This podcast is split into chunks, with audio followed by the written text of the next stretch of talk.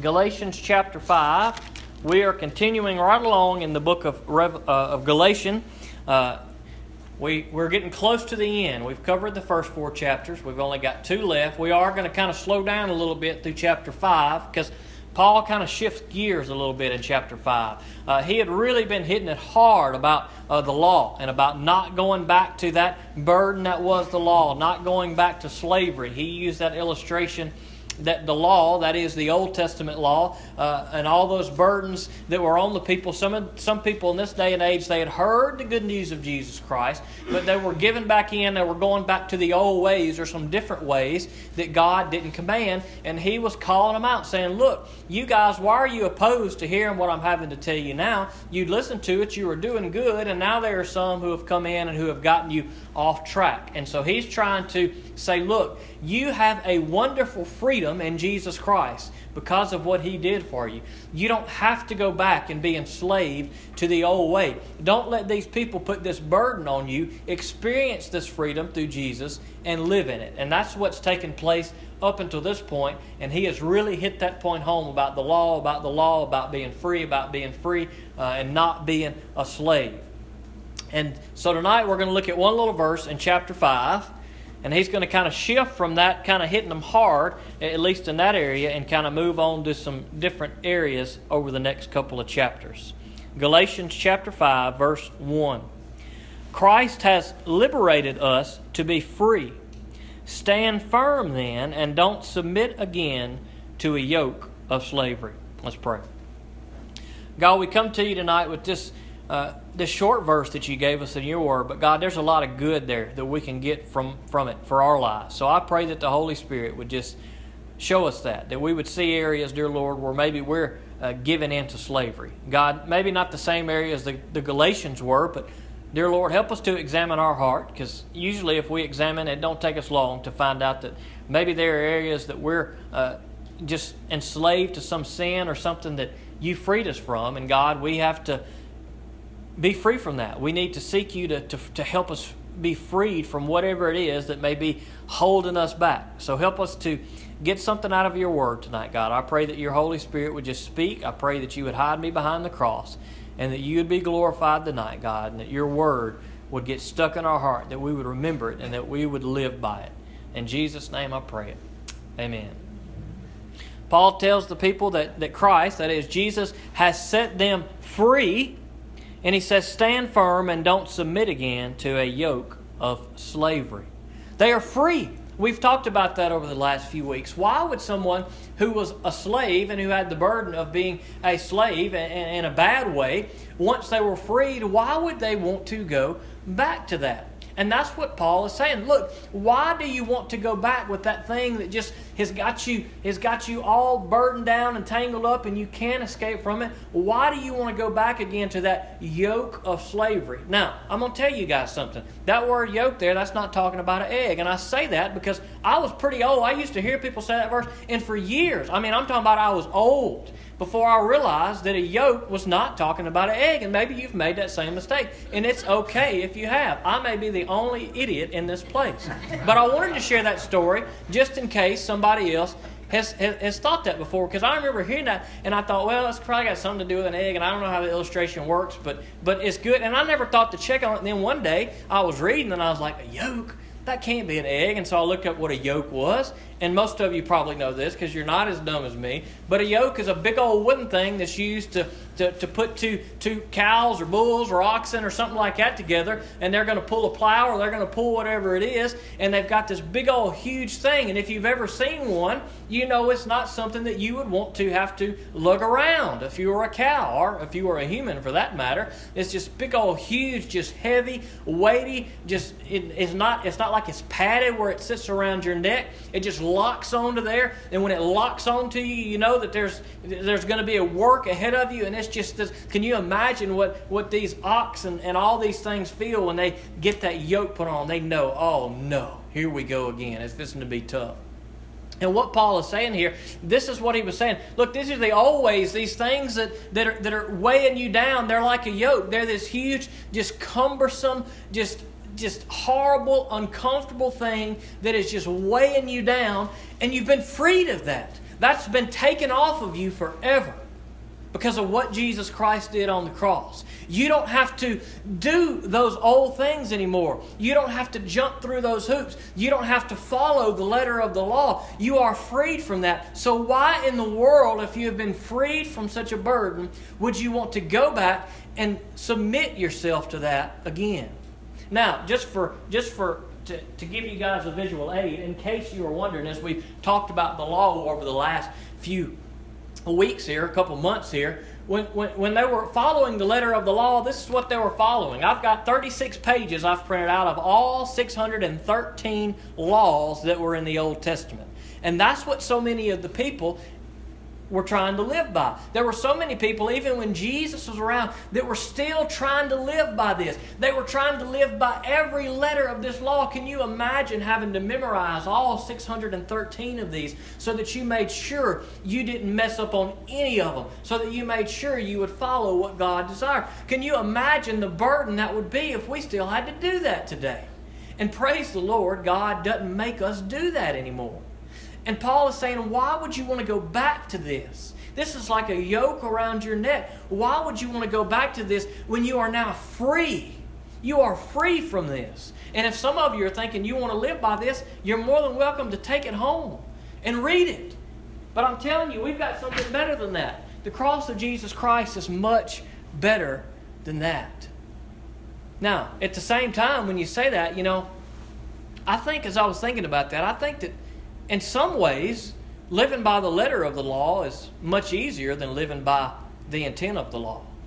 And what I mean by that is, is for instance, the letter of the law says, "Thou shalt not murder." I'm good to go. I can check that one off. I've never murdered anybody, and hope to God I will never, ever murder anybody. That's not something that, that I am worried about. I can check that one off the list. I have not done it. So, in, in that sense, the law is a better thing because you know what Jesus says in the Sermon on the Mount? He says, well, Look, when you're angry with your brother and when you hate somebody, that's the same thing. Well, that's much tougher because guess what? I've been angry with people and I've hated people. And so, in a sense, the letter of the law is easier to fulfill than the freedom of the law. Because now, through Jesus Christ, we are free, but it all comes back to our heart. So we have to be careful that in this freedom that we live in, that we are still doing what God's Word intended for us to do, what God desires for us to do, and that we are living for Him with the right heart, and that we don't get caught up in that trick, uh, excuse me, that trap of living just by the letter of the law. Paul says, look, don't submit again to that yoke of slavery. He goes on to say, or he starts off saying in the verse, he says, Look, you have been set free. And he says, Stand firm. Now, those are two words that are good for you and I, Christian. Stand firm. He's telling them to stand firm. Why? Because everything that they had stood for in Jesus Christ, these were people who had trusted in Jesus. They were living for Him at some point in time. And now, when other people were coming in and they were teaching things that were false, they were teaching things that God did not desire, there were some who were beginning to fall away. They were beginning to go back to the old ways instead of sticking with Jesus. And Paul says, Stand firm when people come and they're giving you a hard time and they're and they're not agreeing with what you want to say, they're making fun of you, they're trying to get you to turn back to another way, they're telling you that you're wrong, they're telling you that you're crazy, stand firm. And you know what? Those words are just as good for us to hear today. Because guess what? We live in a world where people think we are crazy where people think that because we trust in Jesus Christ as our Lord and Savior, because we read God's Word, because we believe what it says, because we try to live by it, people think that we are crazy. People come up to me sometimes, and probably some of you sometimes too, and want to argue with you. They want to tell you why the Bible is wrong. They want to disprove it. They want to tell you why God's not, not good, why God did this, why God don't do that. God's not worth much. God can't do anything. There is no God. There's this, that, and the other. That ain't true. That's just a bunch of stuff that people wrote. You can't trust those words. And people will come to us and they will attack us. People will come to us, even some people who preach something that sometimes may sound right. There are people we see in the Bible that preach a little bit of truth, but then they mix a little bit of error in there with it. It's not everything that everybody says is always wrong. But sometimes they mix what God's Word says and they add a little bit of what they want in there with it. And sometimes we as Christians can be led astray. And so we must be on our guard, Christian, for when people come and attack us, when people say we're crazy, when people say, I'm going to kill you if you don't deny Jesus Christ as your Lord and Savior. God's Word says to stand firm. Stand firm in adversity, stand firm in persecution, and follow the example of our Lord and Savior Jesus Christ. What if Jesus, whenever they came to arrest him, what if he hadn't stood firm? What if he'd have said, You know what, God, I'm out. I'm done. I thought I could do it, but I can't do it. And Jesus would have just left and went right back up to heaven. We'd be in a mess. But Jesus didn't do that. Jesus doesn't call us to anything that he has not himself already done. When Jesus tells us, look, to go out there and know it's going to be hard times, read the New Testament. It's all about, it's a bunch of hard times for the early church, for Jesus during his day, for the disciples. It's, it's almost nothing but hard times for them as they go out into the world. And Jesus tells us it's going to be that way, but he gives us the ultimate example of hanging in there, of standing firm. Don't give in. Stand for what is right and hang in there. Stand firm, live in the freedom you have, and don't give in to that yoke of slavery. I kind of got that this week on a different level. Like I was kind of I, I, was kind of thinking about this verse, and and what had happened was this. And some of you guys and girls may have experienced this before. But see, for years I was the same size. I wore the same size pants. I wore the same size clothes. I wore the same size everything. So what happened was I got married and I get delicious food, but it's had some consequences, right? Everything has consequences. So as good as chocolate cake and dessert is, what I come to find out last Friday, I had to perform a wedding last uh, Friday afternoon, and so I went home around lunch to, to, to, to, get my suit and stuff out so I could get it ironed. Lena Pearl was going to iron it for me and I began to try things on. And would you believe I didn't have nothing that would fit? I'm talking about nothing. I could barely squeeze in my jacket. I was trying on pants. I'm, i mean, it was like two inches from being able. And I'm sucking in, and I'm and I'm thinking I'm going through pan after pan after pan after pan. And I finally got some on, and I just it was like I mean it was like you painted them on. and so I wore them, you know, and I'm walking, and I'm trying not to bend over or anything because I got them things on. I'm just tight all over the place, you know. And so then, you know, it's been cool weather, so I got I, I got ready to put on some blue jeans.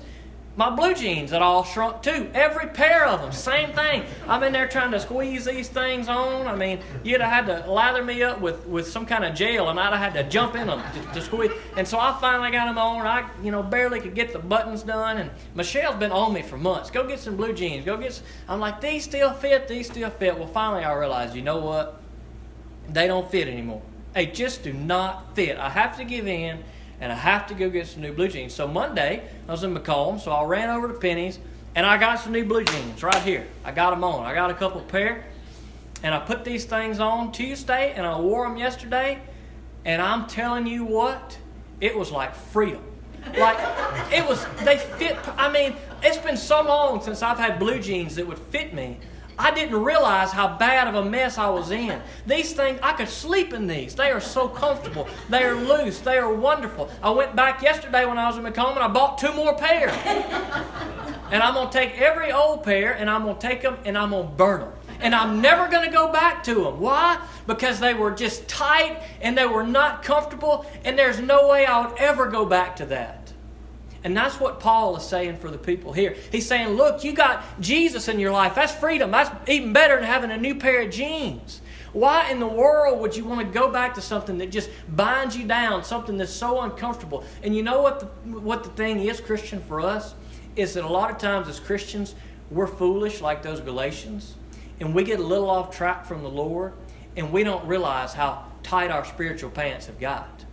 We don't realize how bad of a shape we're in. We don't realize how burdened we are by the sin that we're living in, by the choices that we have made, by the things that we have done. And then one day we realize it and it hits us. And we get in God's Word, and there's something in there that just kind of tugs at our heart, you know. And we go before the Lord and we repent, and it's just like a burden is lifted. It's like all of a sudden our old blue jeans are off and our new spiritual blue jeans are on, and they just fit so good. And why would we want to go back to that? Why would we want to go back to that? There may be some of you in here tonight that's living in sin eh, or that's living in, in, in, something that's just got you way down or you're trying to you're trying to be religious and you're doing a really good job of being religious but but you're not righteous because your relationship with Jesus Christ is not there. And what God wants to do is He wants to free you from that, from that tightness, from that discomfort that you may not even know you have. He wants to give you freedom where you can run and you can play and you can do all these cool things. I'm talking spiritually. I ain't talking about I ain't talking about in the real world. But you know, I see that Wrangler commercial where Brett Favre, you know, he's got those Wranglers on, and he's able to do all kind of stuff in those Wranglers because he's just free and they're so good and comfortable. That's kind of what it's like for us with the Lord.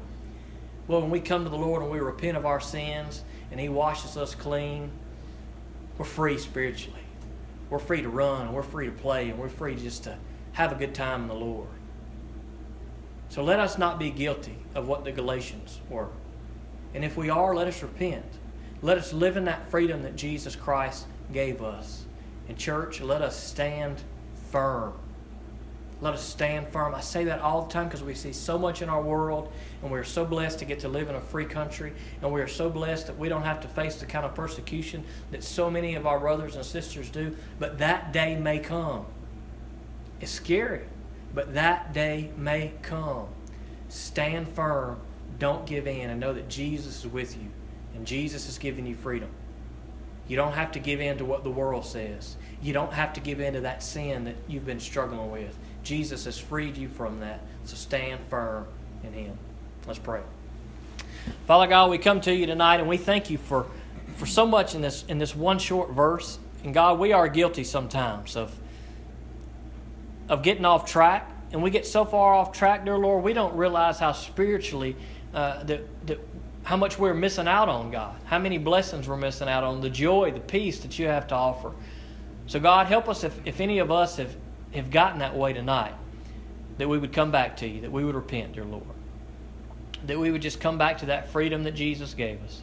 God, that we would just stand firm and you give us strength, God, when we face our friends or neighbors or family that want to want to shake their finger at us and laugh at us or make fun at us, God, or try to convince us that that that you're not real or that Jesus is, was, was nobody or that your word's not important, God, we know that that's not true. So help us when those people come against us, that we would stand firm, dear Lord God.